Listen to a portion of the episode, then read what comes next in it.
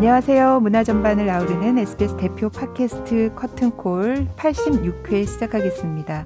오늘은 지난주에 이어서 김영대 음악평론가 어, 2부를 보내드리도록 하겠습니다. 근데 저는 이번에 또 약간 예전부터도 생각했던 건데 그 아까 세대를 아우른다고 했잖아요. 그러니까 엄마 아빠 입장에서도 어 이런 노래면 우리 애들하고 너무 같이 듣고 싶다라는 생각이 들 것 같아요. 네. 제가 팝송을 한동안 이제 잘 안 듣다가 최근에 좀 막 이렇게 찾아봤어요. 요즘 유행하는 거 막. 근데 그냥 멜로디만 듣고 뭐 이럴 때는 그냥 아 좋구나 노래 잘하구나 근데 가사를 이렇게 찾아보게 되면 깜짝 놀라죠. 깜짝 놀라는 거예요. 예, 아주 유명하고 인기 있는 거고 아 노래 너무 좋고 근데 이게 가사를 이렇게 잘 보면 아 이거를 애들하고 같이 듣기는 그런 게 많아요. 어, 예. 맞아요. 예. 그게 왜냐면 아까도 말씀드렸지만 취향이 게토화가 되다 보니까 네. 굳이 여러 세대를 아우를 수 있는 노래를 만들지 않아요. 그죠. 오히려 네. 음. 확실해야 됩니다. targeting. 네, 네. 음. 심지어는 옛날에는 이런 게 있었어요. 힙합이 원래 흑인 네. 문화에서 나온 거잖아요. 그런데 어느 순간 힙합이 어떤 식으로 발전을 해가냐면 이 흑인 커뮤니티에서 벌어지는 일이 궁금한 음. 백인 청중을 노리기 시작해요. 아. 그래서 그들이 듣기에 재밌을 만한 아. 무용담 같은 것들을 되게 자극적으로 아. 자기네들이 봤을 때는 실제로 그런 일이 없거나 네, 과장된 네. 일인데 네. 그거를 아, 진짜 그래? 어. 뭐 거기 안에서 그런 사건이 있어?라는 어. 호기심을 주기 위해서 굉장히 과장된 수사가 들어가고 네네. 네. 뭐 이런 게 있어요. 음. 그게 이제 뭐 문화적인 뭐 관음증 이렇게 아. 말하기도 하는데 아. 그런 호기심을 자극을 하는 거죠. 네. 네. 그런데 이제 최근의 음악들도 어떻게 보면 뭐랄까 굳이 일부러 그런 가사를 쓰고 싶고 이런 게 아니라 그 듣는 사람들의 호기심을 자꾸 자극을 하고 음, 그들이 기대하는 내용을 자꾸 말하고 싶은 네, 거죠. 그러다 네. 보니까 소위 말하는 보편성이 많이 이제 그쵸. 음악에서 네. 떨어지는 경우가 많은데 네. 역으로 보면 그래서 사실은 케이팝의 설 자리가 만들어지는 거예요. 맞아요. BTS 네. 현상도 어떻게 보면 미국 대중음악이 그렇게 보편성을 잃어가기 시작하던 시점에 음. 교묘하게 또 맞물려 들어갔거든요. 음. 근데 BTS의 음악은 지금 남미도 마찬가지고요. 북미도 마찬가지고 한데 처음에는 이 부모님들이 아무래도 보수적인 세대니까 네. 이들이 뭐 BTS 이런 거 들으면 또또 이런 거 또 이상한 거 듣는군 하면서 네, 네. 이게 뭐랄까 색안경을 끼고 음, 보세요. 네. 그러다가 줘봐 이렇게 하면서 뭐 보고 있어 그러다 가사를 봤는데 가사에서 꿈을 노래하고 오. 행복을 노래하고 음. 너무 건전하잖아요. 네. 사람들이 많이 잃어가고 있는 자기에 네. 대한 그죠. 음. 네. 어, 그러니까 나, 나르시즘이 아니라 네. 정말로 나 사, 자신을 사랑하자는 음. 자기에 음. 대한 부분, 음. 나의 정체성에 대한 부분, 나를 솔직하게 드러내자고 하는 부분들에 대한 가사가 이렇게 딱 보고서 믿기기가 믿기지가 않는 거죠. 그래서 보고 네. 야 들어. 네.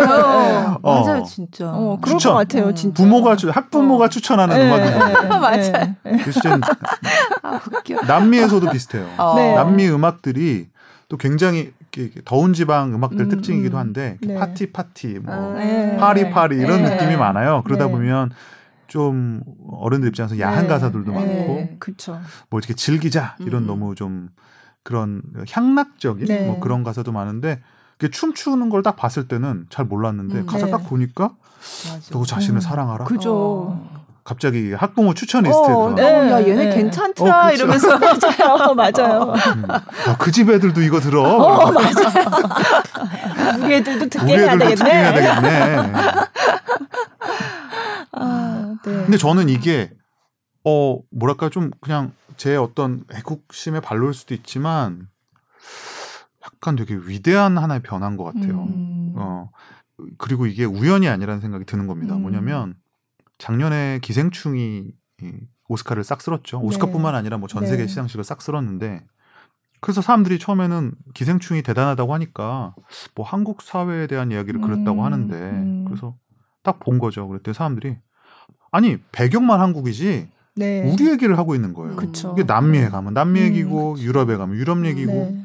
근데 BTS도 뭐 한국 청소년들이 뭐 얘기한 거겠지, 뭐 한국 젊은이들이 얘기한 거겠지 딱 들어보니까 빈부의 뭐 그쵸. 금수저, 흑수저 네, 얘기하고 있고 네. 학교가 나를 얼마나 올가매고 있는지 음. 이 상황에서 우리는 어떻게 꿈을 갖고 살아가야 하는지를 얘기하고 있고 나, 나를 둘러싸고 있는 자기 혐오를 어떻게 이겨낼 음. 것인가라는 걸 하고 있는데 네. 그냥 자기 얘기인 거예요. 그쵸. 그래서 네. 모든 지금 모든 전 세계에 있는 아미들이 똑같은 얘기를 합니다. 우리 얘기를 하고 있다. 맞아요. 나를 네. 대변해주고 있다. 네. 그런데 이게 그동안 대중문화에선 늘 주변부였었고 물론 음. 지금도 아직은 주변부에 있다고 생각을 합니다만 그리고 우리 스스로 한 번도 우리나라를 보편 타당한 나라라고 우리는 스스로 믿은 적이 음. 없었거든요. 음. 그냥 우리는 어떻게 하면 선진국을 따라갈까? 따라가는. 어, 네. 그냥 거의 저는 강박이었다고 생각을 음. 하거든요. 어떻게 해서라든 이걸 뭐 억지적인 수단을 쓰더라도 우리는 근대화가 되고 현대화가 되고 음. 어떻게 하면 저 미국을 따라갈까? 음. 어떻게 하면 우리도 음악을 일본처럼 만들까? 네. 그런 생각만 하고 살았는데 그러던 중에 어느 날 그냥 우리가 그런 세계 시민이 되어 있는 겁니다. 네. 우리 사회의 문제가 전 세계의 문제고, 음. 우리 사회에서 느낀 모순이 전 세계적인 모순이고, 네. 우리의 사랑 노래가 전 세계인들의 사랑 노래가 음. 되는 네. 이런 시대가 저는 이미 돼가고 있다는 요새는 확신이 들거든요. 음. 그러니까 이 보편성이라는 거, 그 우리가 그동안 보편성이라 그러면 우리가 말은 보편성이라고 하지만 그게 미국성이죠, 사실은. 아. 어, 서구성. 네. 서구성을 우리가 보편성이라고 생각을 했는데, 음. 어, 한국 사람의 목소리가 이게 보편적인 목소리가 될 수 있다라는 거는 저는 어마어마한 감동이에요, 사실은. 음. 악을 음. 평론하는 사람으로서. 네. 네. 근데 저는 그 전설의 무대 그걸 보면서 이제 BTS가 지금 정말 위대한 정말 업적 이런 거를 음. 이뤄낸 거지만 그 이전의 얘기들이 이렇게 나오니까 음. 그래서 아 이게 아무것도 없던 데서 튀어나온 거는 아니구나. 음. 어, 그거를 알게 돼서 좋았어요. 맞아요. 맞아요. 네. 네. 저는 이제 문화 문화는 항상 맥락을 네. 알아야 되고 그래서 역사를 공부한다고 생각을 하는데 그쵸.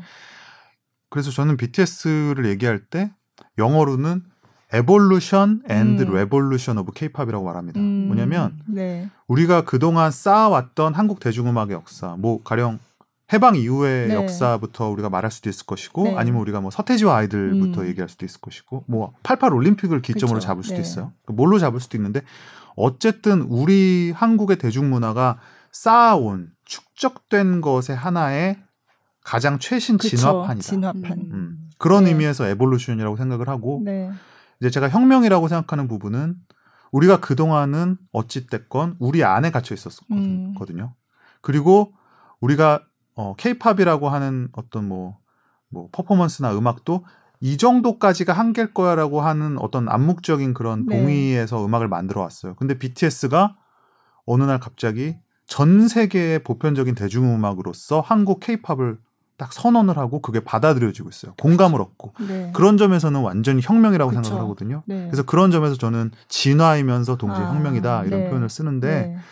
뭐 그런 점에서 저는 뭐 아미들에게는 BTS라는 그룹의 개인의 어떤 성취가 가장 크게 다가오겠지만 저는 이제 어떤 대중음악이 그동안 쌓아온 하나의 역사 네. 그리고 앞으로 또 얼마나 이제 또 멋진 일들이 많이 음. 일어날까 하는 좀 상상력의 네. 영역에서 네. 그거를 이끌어낸 기수로서 음. BTS의 어떤 대견함, 네. 위대함 같은 게 있지 않나라는 생각도 해보게 돼요. 네.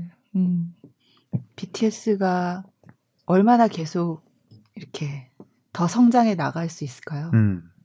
어, 정말 좋은 질문이십니다. 아니, 근데 이런 질문이 어, 여쭤보시는 분에 따라서 그 뉘앙스가 좀 다를 텐데, 그러니까 어떤 분은 BTS 언제까지 갈 것 같아요? 이런 음, 분도 있어요. 음. 네, 그리고 혹은 BTS는 언제까지 이런 상업적인 성공, 기세를 이어나갈 수 있을 것이냐, 이런 식의 질문도 있을 텐데, 분명히 뭐, 대중 가수니까 언젠가 인기의 하락세는 올 겁니다. 네. 제가 몇 년 전부터 왜냐하면 저 스스로도 믿을 수가 없어서 음. 2년 전부터 아 BTS가 지금 정점을 찍고 있다 이 말을 지금 제가 3년째 하고 있거든요. 3년째 정점인데 아직도 안 내려오고 있어요. 네, 네. 근데 그래서 아무튼 평론가 말은 그래서 믿을 게 못 되는데. 근데 상업적인 우리가 뭐 판매량 이런 걸로 하는 정점이야. 뭐 음, 뭐 그게 뭐 3년 그렇죠. 내가 되고도 네. 5년 내고 언젠간 내려오게 돼 있어요. 근데 저는 지금 이 BTS가 만들고 있는 BTS 현상, 그러니까 전 세계 아미들과 그들 스스로 이 BTS라는 그룹을 어떤 미디어나 자본의 도움 없이 그들 스스로 마, 발굴해냈고 만들어냈고 키워냈다. 이런 어떤 주인의식, 자긍심, 그리고 BTS란 가수와의 연대, 이, 여기에서 나오는 시너지, 음. 이런 굳건함은 인기와 관계없이 계속될 거라고 생각합니다. 음. 어, 우리가 뭐 미국에서는 비틀 매니아 이런 말이 네. 있었고 네. 물론 그 막 확 소리 지르던 사람들은 다 갔습니다. 그쵸. 그분은 다 네. 나이도 드셨고 네. 어, 더 이상 소리는 지르시지 않지만 네. 않지만 비트즈라는 그룹은 지금도 그쵸. 유효하지 않습니까? 네. 아, 저는 BTS라는 존재가 K-팝에서 음. 전 세계 팝에서 그런 존재가 저는 충분히 될 수 있다라고 생각이 음. 들어요. 왜냐하면 가장 중요한 사람의 신뢰를 얻어냈거든요. 네. 저 이거는 좋은 음악을 어, 만들어내는 맞아요. 거 이상으로 중요하다고 네. 생각하거든요. 네. 사람들이 우리가 좋은 음악은 만들 수 있어요. 근데 그 음악을 궁금해하고 귀 기울이게 만들기는 어렵습니다. 음. 그거는 아무나 할 수 있는 일은 아니에요. 근데 BTS는 이미 그들이 무슨 말을 하던 주목을 받을 수 있는 위치에 올라 있고 음. 그 유대감은 굉장히 끈끈하고 단단합니다. 그래서 적어도 제가 느낀 어, 것을 기준으로 보자면 네. 그거는 쉽게 사라지진 않을 것 같아요. 음. 뭐 트렌드가 바뀐다고 해서 BTS가 뭐 멤버들이 나이를 먹는다고 해서 음. 바뀔 만한 성질의 것은 아니기 때문에 음. 굉장히 그들의 커리어는 그들 뭐 솔로 커리어가 될 수도 있고 그룹 네. 커리어가 될 수도 있지만 네. 굉장히 오래 지속될 수 있을 것이라고 생각을 하고 저는 그런 사례가 한 번 좀 나왔으면 좋겠어요 사실 음, 음. 뭐 케이팝이라는 게 그냥 어뭐 지나가는 뭐 유행 뭐 그냥 반짝하고 마는 거 이런 거 말고 네. 한국도 비, 뭐 비틀즈, 유투, 네, 네. 마이클 잭슨, 뭐 네. 마돈나처럼 이렇게 커리어가 뭐 나이가 들면 나이가 든 대로 음. 그들의 팬들과 소통하고 그쵸. 이런 게 네. 저는 중요하다고 생각을 하는데 음. 저는 아마 케이팝 역사상 첫 음. 그런 사례를 어, 한번 목도할 수 있지 않을까 이런 음. 기대감을 좀 갖고 있어요. 음. 네. 음. 어쨌든 BTS가 굉장히 돋 보이는 그런 상황인데 근데 전반적인 이 케이팝으로 봤을 때는 또 이게 케이팝이랑 BTS는 다르다라고 얘기하시는 분들도 있지만 그렇지만 어쨌든 케이팝이라는 이 큰 그림을 본다면 그럼 앞으로의 케이팝은 사실 케이팝이 도대체 뭐냐 하면은 음. 거기에 대해서도 아직 굉장히 음. 얘기들이 음. 많은 상황이잖아요. 앞으로는 어떻게 갈 거라고 보세요? BTS 이후에도 굉장히 지금 많이 나오고 있고 또 예전과는 다르게 처음부터 막 해외 를 생각하고 그렇게 많이 나오고 있잖아요. 그래서 어떻게 보세요? 케이팝의 어떤 네, 큰 그림. 좀 다변화가 될 것 같거든요. 네. 그러니까 뭐냐면 일단 지금 우리가 알고 있는 아이돌 산업 아이돌 음악 산업은 당분간 아마 경쟁자가 없을 만큼 네. 지배적일 거라고 생각해요. 네. 이게 이게 이제 전체적인 큰 어떤 대중음악의 지형을 보면 우리가 소위 그 틴팝이라고 하는 네, 네. 그게 있어요. 그러니까 네. 10대들이 주로 듣고 음. 상대적으로 좀 건전하고 네. 어 그리고 뭐랄까요 좀 안전한 음악이죠. 음, 음. 그러니까 좀 네. 듣기도 편하고 네. 이런 음악들이 사실은 하나의 파이가 있는 건데 저는 이걸 지금 한국이 몽땅 음. 먹었다고 생각하거든요. 아. 그냥 꿀꺽 먹었어요. 아, 네. 네. 근데 네. 이 꿀꺽 먹은 게 우연이 아니고 네. 그동안 쌓아온 어떤 노하우나 음. 우리 회사들이 전 세계 트렌드를 읽고 그들의 마음을 읽는 그런 안목 때문에 네. 일어난 일이거든요. 네. 그리고 품질로만 비교해봐도 이렇게 뭐 영어로는 triple threat이라 그러는데 세 네. 가지 뭐 외모, 음악, 춤 음. 이런 게 완벽하게 음. 만들어진 산업은 지금 한국이 저는 거의 유일하다고 아, 생각을 합니다. 그래서 네. 이 부분 팝 아이돌 산업이라는 부분에서는 당분간 한국을 따라올, 능가 네, 네. 따라올 저는 안 된다고 보고 그거는, 네. 그거는 미국도 어렵다고 보고요. 음. 일본도 마찬가지라고 보는데 이게 그렇게 단번에 넘을 만한 근데 우리가 뭐 경제에서 대체자라는 게 있잖아요. 네, 한 뭐가 네. 시들려면 이게 그냥 시드는 게 아니라 다른 게 대체할 그쵸? 수 있을 때 네. 시드는 건데 그래서 저는 케이팝이 생각보다 오래 갈 거라고 음. 보는 이유가 음. 대, 마땅한 대체제가 지금은 없다. 음. 음. 그리고 케이팝이 워낙에 그동안 쌓아온 노하우가 있기 때문에 저는 지금 현재 사실은 전 세계 대중음악에서 뭔가 새로운 거를 창조해나는 시장은 딱 두 군데라고 생각해요. 미국하고 뭐 혹은 영미권, 네. 미국과 영국권을 빼고는 저는 우리나라라고 생각을 음. 하거든요. 그만큼 이미 음악 산업이 그 정도의 네. 어, 노하우를 축적을 해왔다고 생각이 드는데 이제 그 다음에 숙제는 이제 다변화라고 말씀드렸는데 이제는 단순히 이제 아이돌로서만 대표되는 케이팝이 아니라 다양한 장르가 음. 저는 앞으로는 성장할 가능성이 있다고 봅니다. 네. 왜냐하면 그러니까 쉽게 말하면 이런 거예요. BTS의 다음 뭐 post BTS, next BTS가 똑같이 아이돌 그룹이냐? 음. 저 아닐 수도 있, 다고 네. 생각해요. 저는 그냥 예를 들면 그냥 솔로 가수일 수도 있다고 네. 생각합니다. 뭐 어떤 락커 락 밴드일 수도 있다고 생각이 들어요.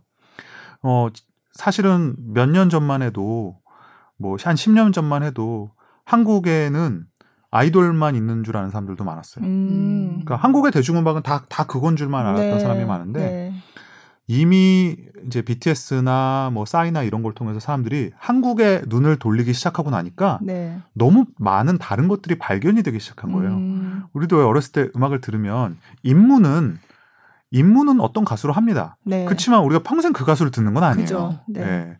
클래식도 뭐 클래식도 많이 다루셨으니까 처음에는 저는 리차드 클레이더만이 클래식인 어, 줄 알았거든요. 네. 아니 뭐 그것도 아니 그러니까 이제 그런 네. 뭐 예를 들어 뭐, 뭐 입문할 수 세미 클래식이라고 네, 하나 뭐 네, 그런 네. 거로도 입문했다가 나중에는 뭐 말러도 듣고 네, 뭐 이렇게 하는 거 아니겠습니까? 마찬가지로 지금은 케이팝 아이돌이 전부인 것처럼 생각이 음. 되던 시절도 있었지만 사람들이 들어와 보니까 어 나는 아이돌이 좋아 음. 여전히 음. 근데 나는 보니까 난 인디 음악이 좋아 어, 네. 지금 이런 경향이 많이 생기고 있어요 네. 그래서 미국에서도 작은 규모긴 하지만 한국 힙합 아티스트나 R&B 아티스트들 그리고 네. 락커들이 그 공연을 하고 음. 그들을 밑바닥에서부터 이렇게 음. 팬덤을 확보해 나가고 이런 경향이 지금 많아지고 있거든요. 네. 그러니까 네. 전반적인 상승인 거죠. 그러니까 네. BTS가 몰고 온 이 후폭풍이라는 게 어, 맞아요. 단순히 네. 아이돌 산업의 성장 그, 그건 물론입니다. 네. 그건 이제 뭐 언터처블한 산업이 됐다고 보고 그 외에도 한국 대중음악의 모든 전반에 대해서 관심을 갖는 그런 음. 영향을 이끌어내고 있다. 음. 네. 제가 그 미국에서 BTS가 그 등장하기 전까지 제 주변에 한국 대중음악이 뭐 어때 이런 거 물어보는 사람이 없었어요. 음. 제가 음대에서만 10년을 있었는데도 네. 같은 음악 대학에 있는 뭐 어. 교수나 뭐 연구자들이 뭐 한국 대중음악 뭐 이런 걸 말한 음. 궁금해하는 사람이 없었어요. 네. 그냥 국악은 알고 있지만 근데 BTS가 뜨고 나서 갑자기 한국의 그러면 힙합은 어때? 어. 한국의 뭐 락 음악은 어때? 이런 네. 뭐, 뭐, 한국은 네. 다 BTS 같아 음악이? 음. 그러면 이제 제가 할 말이 있죠. 어, 뭐 BTS 같은 것도 네. 있고 뭐 아닌 것도 있고 뭐 이러면서 음. 그게 그만큼 파이가 이제 더 커지는 음. 거죠. 관심이 늘어나고 네. 음. 음. 악에도 관심이 생기고 사회에도 관심이 생기고. 네. 그래서 저는 이 지금 BTS 현상이라는 게 음. 뭐 그들의 개인의 성공이나 음. 뭐 케이팝 좁게는 아이돌 씬의 성장이 아니라 음. 한국 대중문화 전체를 전반에. 약간 지금 그 음. 띄우고 있는 그런 네. 효과가 있다고 보고 거기에 또 드라마 뭐 어, 엄청나죠. 네. 뭐 그쵸. 그다음에 영화까지 영화, 합하면 네. 네. 이거는 저는 하나의 문화는 좀 기세 싸움이라고 생각을 하는데 음. 지금 뭐 약간 엄청난 기세를 지금 타고 올라가고 네. 있다고 생각을 합니다. 네. 제가 들은 얘기는 이거는 클래식 쪽인데 클래식 음반 이제 세계적인 이제 큰 음반사의 한국 지사 얘기인데 클래식 쪽에서도 물론 한국인 클래식 연주자들이 잘한다는 거는 예전부터 이제 알고는 있었지만 그건 굉장히 소규모 그 그룹 안에서의 이제 얘기였잖아요. 근데 요즘 한국 아티스트 빨리 좀, 좀 젊은 사람들 빨리 좀 개발해가지고 어. 한번 좀 잘 포장해가지고 내보자 이런 얘기를 굉장히 많이 한대요. 맞아요. 클래식 쪽에서. 클래식 쪽에서도. K 클래식이란 네. 말이 나오고 있어요. 네, 네. 그러니까 뭐 K 클래식이란 말을 전 좋아하지는 않는데 어쨌든 요즘 K 팝이 뜨니까 여기저기 다 갖다가 붙여가지고 전 별로 좋아하지 않는데 어쨌든간에 그런 움직임이 음. 심지어 클래식에서도 있다는 거예요. 그러니까 전반적으로 네. 한국 그 문학계 예술계에 대한 관심이 어. 굉장히 높아졌다는 거죠. 이게 네. 그 상징적으로 이런 게 있어요. 미국에서 드라마나 네. 영화를 만들 때 그 예전에 로스트라는 네, 드라마 네. 미드가 있었는데 네. 거기 이제 김윤진 씨랑 그죠. 데니얼 데이킴이라는 분이 네. 나왔지 않습니까?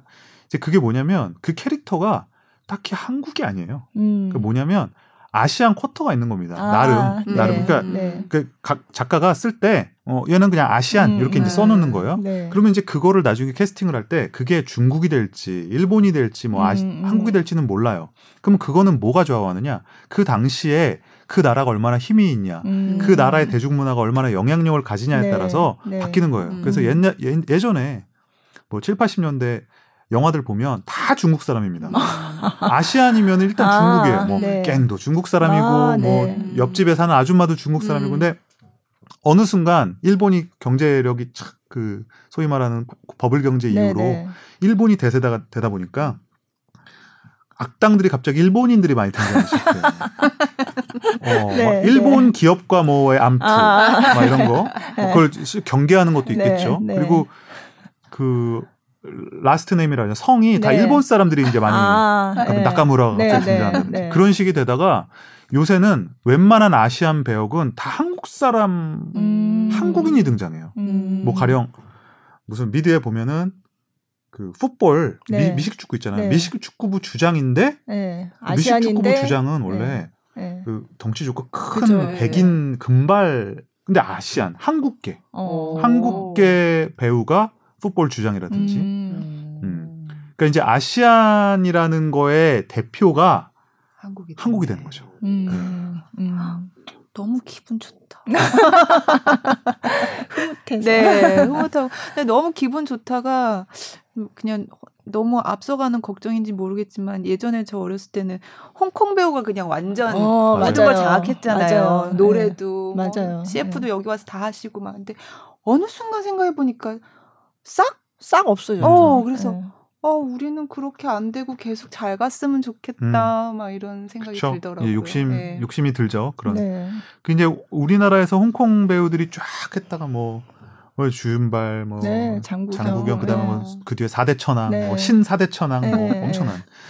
근데 그게 사실은 우리나라 적어도 우리나라에서 저문 거는 그건 이제 local 스타들의 등장과 맞물립니다. 음, 왜냐면 음. 그 local 스타가 대체할 수 있으면 아까도 제가 대체재 얘기를 했죠. 네. 그러니까 우리가 손지창, 김민종, 네, 이정재 이런 네. 청춘 스타들이 나오면서 음, 홍콩 스타인가요? 홍콩 스타들이 그렇죠. 음. 그러니까 90년대 초까지도 뭐 여명 씨라든지 뭐 많이 인기가 그죠. 있었는데 네. 우리 90년대 이제 하이틴 드라마 뭐 맞아요. 뭐 최수정 씨 나오는 질투라든지 네. 그 소위 뉴웨이브라고 하는 그 바람 최수정 질투 갑자기 그게 언제 됐거냐 지금 그 생각하고 있었어요. 느낌 기억하세요? 느낌? 네.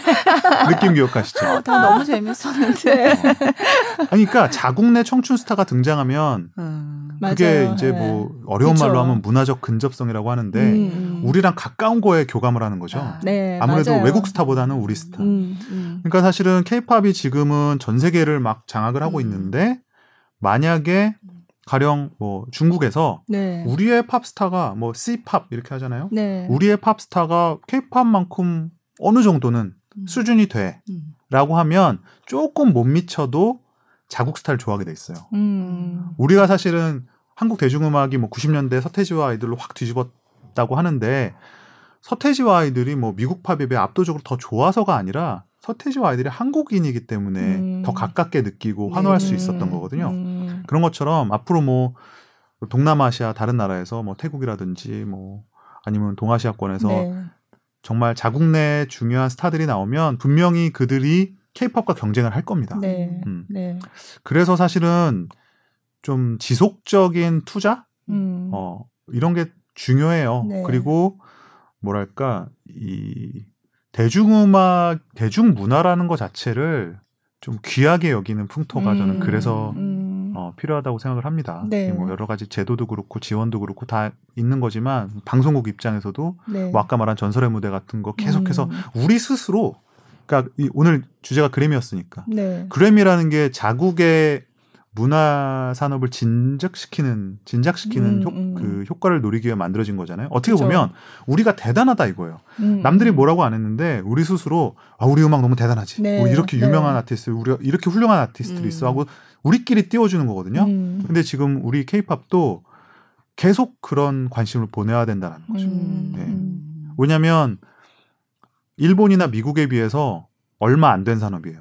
아, 네. 그러니까 기반이 그만큼 약하죠. 음. 어, 지금은 굉장히 대단해 보이지만, 네.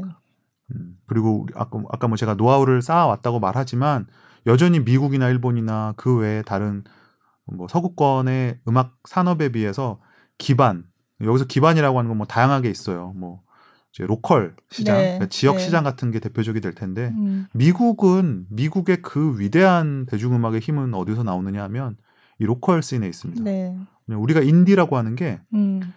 미국에서는 뭘 말하냐면 그냥 동네 밴드를 얘기하는 네. 거예요. 그러니까 미국의 각 지역에 수많은 공연장들이 있고 거기서 공연을 하면서 경쟁을 하고 실력을 쌓은 음. 스타들이 유명 회사나 스카우트들의 눈에 그쵸. 발탁이 돼서 네. 그들이 전국구로 키워지는 음. 거거든요. 음. 근데 우리는 사실은 그런 문화가 굉장히 약하고 네. 음악을 생활로서 또 하나의 삶으로서 뭐 이렇게 받아들이고 계속 해나가는 거가 아직은 좀 적어요. 음. 그게 사실은 저변인데. 네, 네. 그래서 그런 것들이 좀 더 보강이 되고 아까 말했지만 다양한 아이돌 말고도 다양한 것이 있다라는 맞아요. 거를 네. 좀더 알려줄 필요가 있고. 네. 그래서 최근에 이제 이날치 같은 거가 화제가 네. 되고 이런 건 좀 굉장히 기분이 좋죠. 그죠. 네. 네.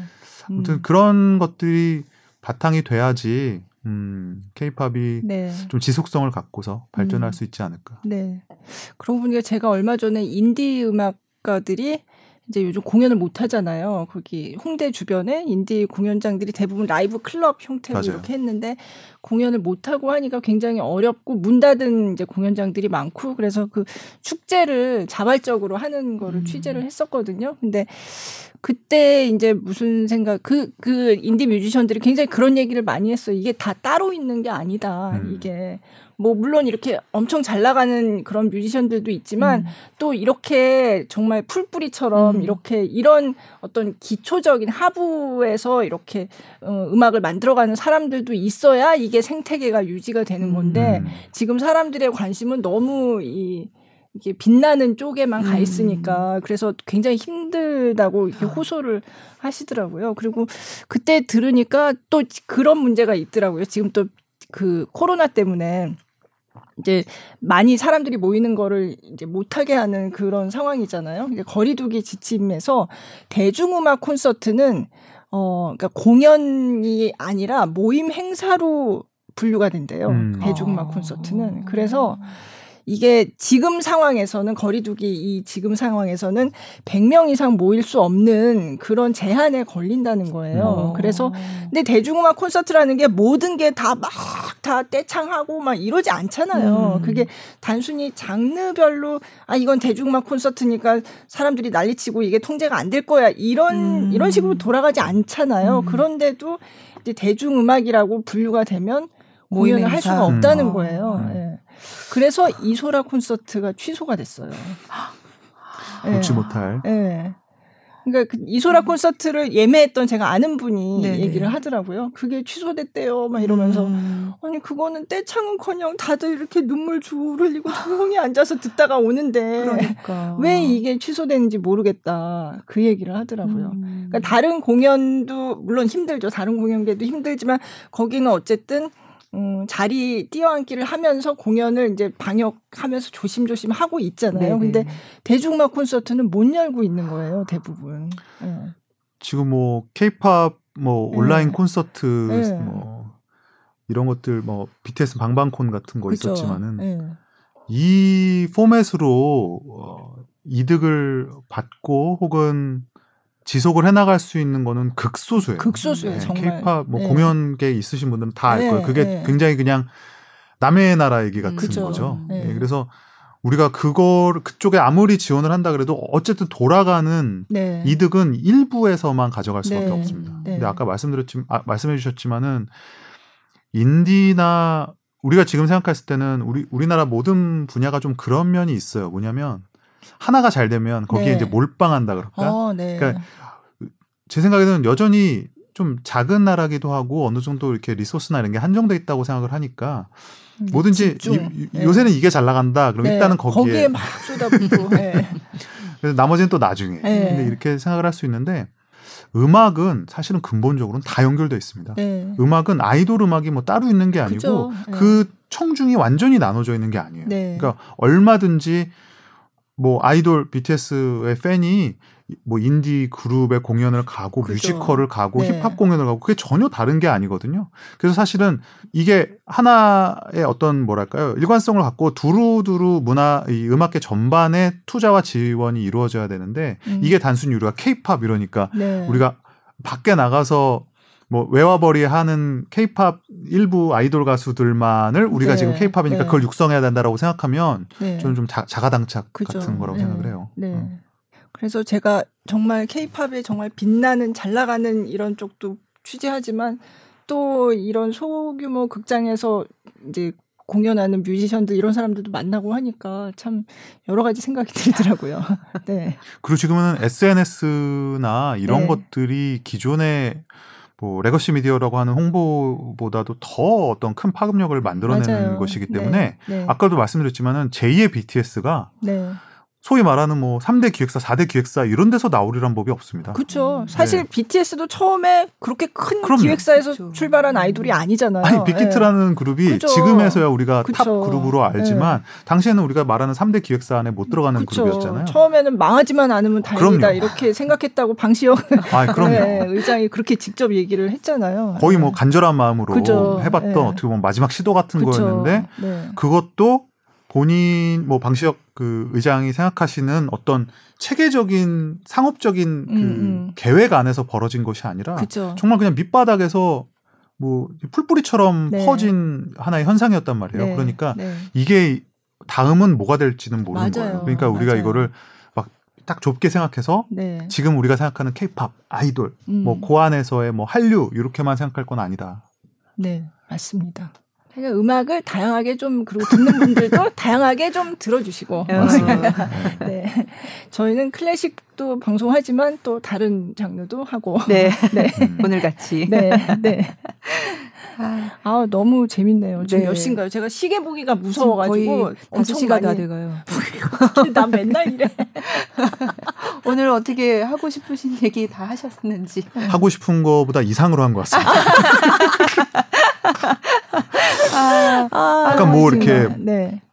개미지옥처럼 네. 말을 하다 보니까 네. 이게 어느 순간 방송을 한다라는 생각을 의식을 안 하게 되고 네. 그 무슨 카페에서 수다 떠는 것 같은 느낌이 들어요. 저희가 노리는 거예요. 아, 그게 분들마다 그렇게 얘기하신다니까요. 네. 가격대 성능비가 엄청. 아, 아 너무 길게 얘기했는데 네. 아니 사실은 재밌었어요. 그래도 음. 저는 사실 또 하고 싶은 얘기는 케이팝이 예전에는 한국말로 해야지 이게 케이팝이고 음. 어, 외국어로 하면 아니다 이런 얘기가 많았거든요. 그래서 그때는 방탄소년단이 한국어로만 노래하고 미국 그 저기 영어로 된 노래를 내기 전이었어요. 예. 네.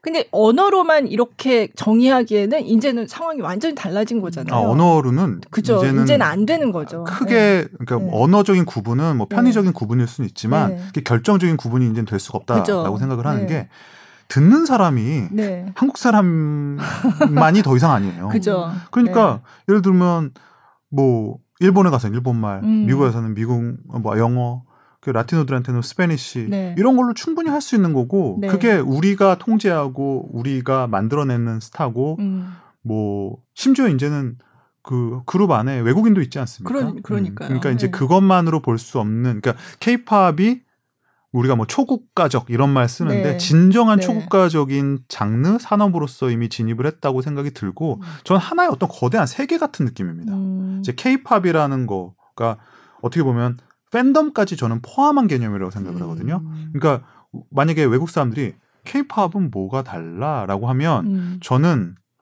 음악을 들려주기보다는 네.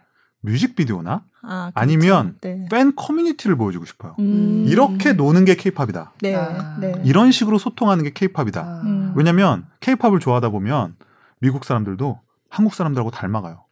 말투도 비슷해지고. 아 그래요? 화나는 포인트도 비슷합니다. 심지어. 어머. 음, 그래요? 그 덕질에는 국경이 없습니다.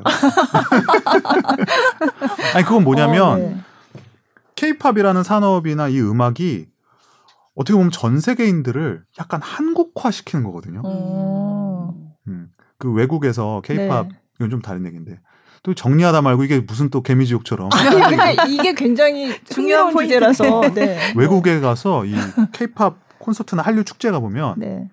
이 친구들이 영어로 막 처음에 말을 해요. 네. 그다 이제 그 중에서 한국말 잘하는 친구들이 있거든요. 음. 그럼 이제 한국말로 말을 가끔 할 때가 있어요. 네, 그러면 네. 한국말로 하면 사람이 돌변합니다. 오, 갑자기 그래요? 한국 사람이 돼요. 아, 그래요? 어, 아, 유치하게 막 이렇게 좀 되게 미국 애들은 자신만만하게 네, 네. 와, 유, 유, 뭐, 뭐, 히, 뭐, 이렇게 하다가 한국 사람, 어, 안녕하세요. 뭐, 들어가세요. 뭐. 아, 뭔지 알 어, 김영도 선생님, 안녕하세요. 아, 니에요 뭐, 죄송해요. 이렇게 하는데, 아, 이게 언어나 문화의 힘이 이렇게 아, 무섭구나. 왜냐면, 네. 그들이 늘 본 드라마나, 아, 네. 힙합 스타의 평소 행동이나 그죠. 이런 거 보니까, 이 언어는 그렇게 구사를 해야 되는구나라는 게 있어서, 아. 본인도 모르게 한국 사람 같이 됩니다. 아, 너무 재밌어. 그런 태도를 따라하다 보니까, 네. 평소에는 한국 사람 한국 팬들만의 유난한 어떤 문화 같은 것들을 음. 외국인들도 이제 따라해요. 어, 예를 들면 어떤 거예요? 글쎄 뭐 너무 예민한 게 많은데 아, 뭐 가령 뭐 네. 이런 거죠. 그 외국 문화에서는 원래 네. 외국은 스타 만능주의거든요. 그러니까 네. 이게 무슨 말이냐면 그룹이 있어도 음. 뭐 리드 보컬, 밴드에서 리드 아, 보컬, 네, 네. 뭐 아이돌 음. 그룹이면 리더. 음. 네. 여기에 재능과 모든 게 몰빵되는 거는 음. 걔네 입장에서는 별로 그게 음. 이상한 게 아닙니다. 아. 사실 너무 당연한 거거든요. 네. 뭐 네. 엔싱크에 저스틴 팀벌레이크 있으면 저스틴 팀벌레이크에 몰빵을 하는 걸 누구도 뭐라고 안 해요. 네. 근데 우리나라에는 유독 아. 공평하게 아. 파트도 분배를 해야 되고 네. 심지어 뭐 네. 뭐 어느 그룹 같은 경우는 뮤직비디오에 나오는 그 초수까지도 음, 똑같이 재고. 맞춘다고 하지 않습니까? 네. 네.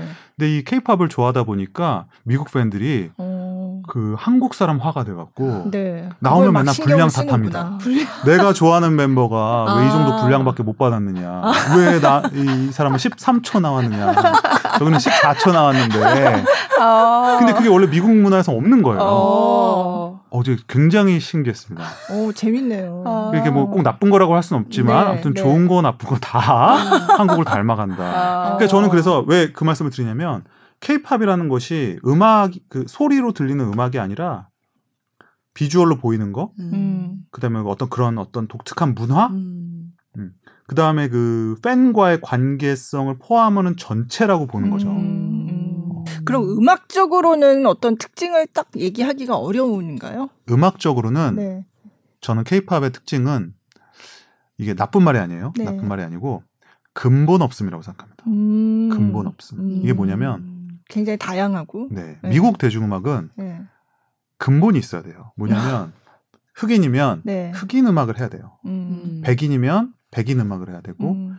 요런 거가 살짝 어긋나면 이게 또 공격의 대상이 돼요. 가령 뭐 어, 네. 백인 뮤지션인데 네. 흑인 음악을 한다 그러면 어, 네. 어, 뭐 흑인 음악 같은 걸 하고 말이야. 뭐 이런다든지 음, 음, 음. 흑인 뮤지션인데 어떤 R&B 스타일이나 이런 걸 하지 않고 팝스러운 걸 하면은 뭐 상업성에 팔렸다 어. 이렇게 말을 해요. 우리나라는 그런 게 없습니다. 아, 그렇죠. 애초에 네. 그게 우리나라 문화가 아니기 때문에 아, 네. 음, 우리에게는 그게 뭐 미국의 음악인지 영국의 음악인지 음. 뭐 유럽의 음악인지가 별로 중요하지 않아요. 음. 네. 듣고 좋고 재밌으면 네. 되거든요. 네. 심지어는 이게 뭐 50년대 음악인지 60년대 음. 음악인지도 별로 중요하지 않아요. 음. 그래서 뭐 우리나라는 케이팝을 잘 들어보시면 모든 시대 모든 장르가 막 음. 정말 막 뒤섞여 있습니다. 그래서 제가 근본 없음이라고 하는 거거든요. 음. 그러니까 막 근본이 뭐 이렇게 근본을 따지는 거. 너는 뭐 어디에서 뭐 네, 네. 족보를 따질 때뭐 네. 누구 파의 몇 대손 이런 게 별로 중요하지 않아요. 네. 케이팝은 애초에 그렇게 탄생한 아, 음악이 아니기 때문에 그렇죠. 케이팝은 듣고 좋고 네. 보기에 멋있고 가사 좋고 음. 팬들과의 관계가 탄탄하면 된다라는 음. 어떤 철학 위에 서 있는 음악이기 아, 때문에 네. 그 외의 모든 것들의 한계를 거부합니다. 음. 그래서 어, 경계를 넘을 수 있고 쉽게 네, 네. 얼마든지 무슨 음. 장르든 뭐 흑인이든 백인이든 라틴은 상관없어요. 네. 그리고 어떤 시대든 마음대로 넘어갈 수 있어요. 음. 예. 그래서 그런 어떤 좋은 의미에서의 근본 없음, 근본 없음 맥락 없음. 아. 음, 맥락을 따지잖아요. 네. 네. 좋기만 하면 됩니다. 네. 네. 그런 것들이 저는 사실 미덕이라고 보는 거죠. 음. 그게 편견을 깨주거든요. 네. 음. 이거는 뭐 누가 무슨 뭐 영국의 백인 노동자가 하는 음악이다 이런 게 없는 거예요. 음. 미국의 남부 흑인이 하는 음악이다. 음. 근데 시, 신기한 게 뭔지 아십니까? 시, 실제로 전 세계 음악이 그렇게 바뀌어가고 있어요.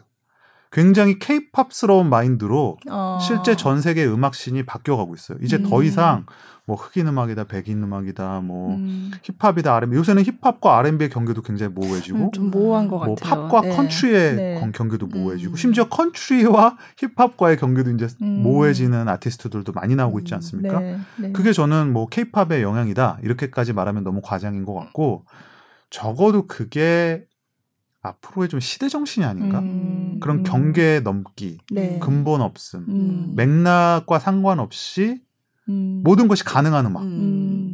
근데 저는 그거의 결정판은 이미 우리가 만들어 놨거든요. 네. 케이팝이라고. K-팝. 어, 그래서 케이팝이 당분간 흥할 거라고 보는 아, 이유도 네. 그런 부분도 있는 거예요. 음. 너무 지금 시대와 딱 맞아요. 네. 소셜 미디어가 너무 맞고. 음. 네. 혼종. 맞아요. 혼종. 네, 네. 네 혼종이라는 표현 좋은 표현이 있었네요.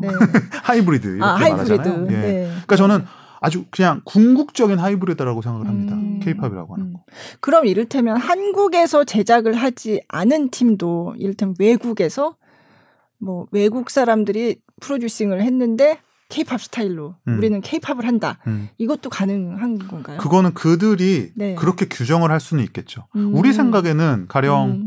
외국의 그룹인데 네. 케이팝이다라고 말하기는 어렵죠. 왜냐하면 음. 케이팝이라고는 어쨌든 우리 한국이라는 나라가 주도권을 갖고 있는 장르를 말하는데 네. 근데 그들 입장에서는 우리는 케이팝 스타일로 만들었다 충분히 음. 말할 수 있는 거고 음. 나중에 진짜 어느 날이 돼서 케이팝이 마치 뭐 보사노바 이런 아, 것처럼 네. 하나의 장르로 뭐 구분될 수도 있지 않겠습니까? 네. 이제 저는 네. 그거보단 좀더 광범위한 세계라고 보기 때문에 케이팝이 네. 어떤 특정한 장르로 음. 남을 것 같지는 않아요. 네. 근데 다만 외국 입장에서 아 우리는 이번에 케이팝 스타일로 음. 악을 만들어 봤어요. 네. 저는 사실 있다고 생각을 하거든요. 네. 그들이 대놓고 네. 말하지 않지만 최근에 팝 음악을 들어 듣다 보면 어 케이팝 스타일로 만들었네 음. 이런 것도 있고 음. 분명히 케이팝 그룹을 모방한 네. 뭐 미국 그룹, 영국 그룹, 그쵸. 중국 그룹 네. 얼마 전에 뭐그 엑스 팩터로 유명한 미국 저, 영국의 뭐 전설적인 제작자인 사이먼 코웰이 네. 자신의 그 새로운 쇼를 소개하면서 케이팝은 가라. 아. 브리 뭐 브리, 비, 뭐, 비, 예, 팝 British 예, 팝이 British 나, 네. 나가신다. 네. 그래서 아. 의식을 하고 있다는 거거든요. 음, 그러네요. 케이팝은 가라. 음. 케이팝의 시대는 끝났다. 어. 근데 사실 좀 뜬금없거든요. 그러니까 끝났다고 했나. 그래? 근데 본인이 찔린 거죠. 어, 본인이 찔려서 아, 네. 의식하고 있다라는 아, 건데. 그 사이먼 엄청 독설하는 그 아, 사람이죠. 아우. 사이먼 코웰. 네, 네. 그 독설로 네. 그분이 사실 제작자로는 그렇게 큰 게 유명한 네, 사람이 아닌데 네. 독설로 유명해졌어요. 그죠. 그 아메리칸 네. 아이돌이라는. 네. 네. 그 전에 영국에서 했는데 맞아요. 제가 영국에서 좀 봤었거든요. 근데 너무 심하게 독설을 해가지고 야 우리나라 같으면 저런 얘기하고서는 방송 계속 못할 어, 텐데 어, 이런 생각을 많이 했었어요. 우린 예전에 네. 슈퍼스타 K에서 이승철 씨가 하는 정도만으로도 독설이라고 했잖아요. 그거는 독설이 아니라 거의 격려에 가깝습니다. 네. 사이먼 카울에 비하면. 네. 어. 근데 어쨌든 그 사람이 케이팝을 엄청 의식하고 음. 지금. 그리고 뭐 아까 그래미 얘기했지만 그래미에서 가장 많은 상을 수상을 했던 대중음악 부문에서 네. 이제 전설적인 프로듀서인 퀸시 존스인데 음. 퀸시 존스는 이미 2000년대 중반부터 본인은 케이팝 자기가 앞으로 케이팝 같은 걸 만들겠다라고 선언을 했었어요. 아. 직 성공은 하지 못하고 있습니다만 네, 네. 이미 이 미래는 케이팝이다라고 음. 그 뭐랄까요 그 뭐 대단한 프로듀서가 네. 이미 내다보고 네. 어. 앞으로 미국도 이런 케이팝 같은 걸 만들어야 된다라고 음. 이미 선언을 했었죠. 네. 네. 이미 저는 뭐 만들어지고 있다라고 생각이 들지만 네. 제가 한국 사람이라서는 아니고 음. 경쟁하기는 어려울 겁니다. 음. 이미 케이팝이 그 정도 대단한 위치에 네. 있기 때문에. 네. 음. 근데 뭐 재밌는 일이죠. 외국 그러게요. 이게 네. 어떤 문화가 예전에 서구에서 뭔가가 새로운 게 만들어지고 네. 바다를 건너서 한국에 와서 한국에서 어떤 모방품, 네. 혼종품이 만들어지지 않습니까? 그런데 그 혼종품이 오히려 음. 하나의 오리지널이 돼서 음. 서구로 건너가서 야 저 혼종품을 모델로 우리가 뭔가를 만든다. 그죠. 그러면 이건 되게 문화의 역전 현상이거든요. 네. 네. 그러니까 참 시, 신기한 네. 시대에 우리가 지금 살고 있습니다. 실제로 영국에서 그 케이팝 그룹을 표방하는 그룹이 만들어져 가지고 아직 한국에서 뭐 그렇게 많이 알려지진 않았지만 그래도 이 사람들은 한국에 와서 제대로 한국에서 공연하는 게 꿈이고 음. 어 그런 그룹이 있더라고요. 아니 그러니까, 지금은 네, 네. 미국의 그 보이밴드 걸그룹의 원조인 미국에서 네. 보이밴드 걸그룹이 나오면 이게 팔로워가 몇 명이 안 돼요. 음. 들어가 보시면은 막 어떤 그룹은 저보다도 팔로워가 없고요. 아니 인기 많으세요. 네, 네. 아니 그러니까 그 정도로 네. 사실 관심 받기가 어려운데 네. 그들 입장에서는 우리는 그들이 미국 그룹이니까 영국 그룹이니까 대단하다고 생각하지 않습니까? 근데 그들의 음. 목표는 평생 소원은 BTS의 오프닝 밴드를 한번 서보는 거야. 아. 야, BTS 공연에서 내가 BTS 오프닝 밴드로 오프닝. 한번 서보면 얼마나 좋을까. 그리고 지금 뭐 이거는 언제 한번 또 이야기할 기회가 있으면 좋겠지만 미국의 수많은 작곡 꿈나무, 프로듀서 네. 꿈나무, 엔지니어 꿈나무들 이들의 목표는 네. 네. 시장에 진출하는 거예요. 네. 너무나 큰 파이가 있고 음. 그들의 입장에서는 아니 생각해 보십시오. 지금 저도 갑자기 다이너마이트를 누가 작곡했는지 기억이 잘 안 나거든요. 네, 네. 근데 그 사람은 평생 소원을 이룬 거였을 어, 겁니다. 근데 수십 년 전에는 네. 내가 외국 사람이면 네. 작곡가로 성공한다 그러면 그쵸. 미국에서 네. 성공을 하는 네. 거지. 네. 내가 케이팝 곡을 만들어서 케이팝 음. 곡이 뭐 빌보드 차트 1위에서 내가 그 사람이 그래미 후보에 올라서 나는 그렇게 성공하겠다. 그 누가 그런 말을 믿어주겠습니까? 네. 그 없는 일이거든요. 근데 이제는 시대가 바뀌어서 음. 미국의 유명 뭐저 스칸디나비아 쪽에는 또 음악 그 교육 시스템이 잘 돼 있는데 네. 그쪽에 실용 음악 하는 친구들 네. 어, 저도 개인적으로 아는 친구들도 많은데 네. 그 사람들의 꿈이 네. 케이팝에 가는 겁니다. 어... 네. 내가 BTS의 곡을 하나 써수 있을까? 아... 네, 거의 뭐 간택을 당하는 거죠. 네, 네, 네. 수많은 사람들이 데모 테이블 음, 지금도 그렇겠는데요. BTS에게 네, 보내고 뭐 혹은 다른 블랙핑크에게 보내고 하는데 아, 이제 우리가 갑이 돼서 어, 딱 앉아갖고 음. 음, 너딱 연락하면은 그 그분들 실제로 말하는 거 보면은 네. 자기가 뭐 이렇게 화장실에서 이렇게 볼일을 보고 있는데 엄마가 엄마가 네. 전화가 와갖고 누가 널 찾는다 그래서 아 누구 그래서 그랬더니 뭐 BTS라 그러는데 그랬더니 그막 뛰어 나와갖고 막 진짜 막 괴성을 질렀다는 거 아닙니까 이제 어... 작곡가의 커리어가 네. 완전히 이제 터닝 포인트가 만들어지는 거죠. 어... 지금 이제 케이팝이 그러니까 우리는 지금 우리 가수 입장에서 생각하지만 음. 외국 입장에서 보면 외국 수많은 뮤지션들 지망 작곡가 음. 지망생들 음. 혹은 아까 말했지만 케이팝을 꿈꾸는 워너비들에게는 네. 네. 동경과 선망의 대상입니다. 그렇더라고요. 네. 네. 지난번에 우리 케이팝 했을 네, 때그 네. 외국의 가수들이 한국 무대에 서보는 게 꿈이라고 네, 했다고. 맞아요. 네. 어, 너무 기분 좋다. 우리 또 오늘 국뽕 한 사발이라고. 아, 그러니까 근데 이게 얘기하다 보면 결과적으로는 그 얘기가 안 갈 수가 없더라고요. 이게. 아니 근데 이거가 뭐 네. 우리가 근거가 없다면 그죠. 네. 또뭐또 뭐, 아주 그 저급한 어떤 내셔널리즘으로 음. 장사를 하네라고 할 수 있겠지만 저는 오히려 저는 오히려 우리나라 지금 이거 들으시는 분들이 알고 있는 것보다 제가 장담합니다. 음. 훨씬 큽니다. 왜냐하면 음, 제가 미국에서 살아봤고 네. 오랫동안 지켜왔기 지켜봤기 때문에 저는 이걸 알거든요. 음. 근데 지금 우리가 느끼는 것보다 훨씬 큽니다. 음. 지금 한류, 뭐 네. 뭐 BTS 현상, 음. K-팝의 붐이라는 거는 네. 우리가 생각하는 것보다 뭐 거기다 한 곱하기 2 하셔도 좋아요. 음. 그러니까 네. 그러 근데 아직도 진짜 정말 그렇게 유명해? 그거를 저한테 물어보는 분들이 계세요. 음. 진짜 BTS가 그렇게 밖에서 그렇게 유명해? 막 아직도. 네. 그 저는 사실 처음에 네. 그런 말이 네. 좀 짜증 났거든요. 음. 아니 뭐 왜 아직도 왜 그 의심해? 음. 근데 요새는 제가 아까 뭐 우리가 투, 투 트랙 정수를 말씀드렸는데 네. 저도 이제 트랙을 하나 만들었어요. 뭐냐면 네, 네. 그런 분들이 계속 있어야 제가 방송을 또 나가게 이런 데서도 아, 불러주지 아, 네, 않을까. 네, 네, 모르시는 분들이 앞으로도 많았으면 네. 좋겠습니다. 아, 네, 알겠습니다. 오늘 참 얘기하면서 너무 기분이 좋고 뿌듯하고 그리고 이제 두 분은 객관성을 잃지 않으려고 아미는 아니시고 아미는 아니시라는 거. 아, 아무튼 너무 재밌었고요. 어떻게 나와보시니까 어떠셨어요? 오늘 저희랑 거의 오랜 시간 함께 얘기하셨는데. 우리 1, 2부로 나눠야 될 것 같아요. 너무 길어서. 제가 이 소위 말하는 공중파나 네. 뭐 혹은 이렇게 이름 있는 방송국에 나와서 네. 목이 아파 보긴 처음이에요. 아니 보통은 준비해 온 뭐 대본 같은 거 있잖아요. 네, 네. 다 얘기 못 하시죠. 얘기는 뭐 그걸 다 할 수도 없을 뿐더러 네. 가끔은 제, 그 진행자가 더 말씀을 많이 하시는 경우가 아, 많이 있어요. 근데 네. 오늘은 말하면서 목이 막 잠길 뻔한 적도 많이 있었고. 어.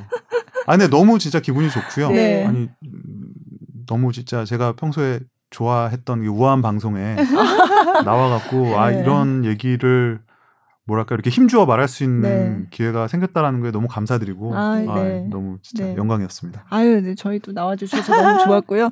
아 그래도 또 어, 이 얘기는 했어야 되는데 하는 거 없으세요? 다음 시간에 하도록. 네, 알겠습니다. 저도 다 계산이 있거든요. 아, 네. 아 다음에 나오시겠다고 어, 예약을 하고 가시네요. 네. 또뭐 좋은 일이 있어서 나오실 수 있죠. 그렇죠. 네. 네. 아, 오늘 뭐 BTS와 그래미, 케이팝 얘기를 또 김영대 음악 평론가를 모시고 해 봤습니다. 너무 즐거웠고요. 정말 다음번에 또 나와 주세요. 네, 알겠습니다. 네, 저희는 다음 주에도 뵙겠습니다. 고맙습니다. 네, 감사합니다. 고맙습니다. 네.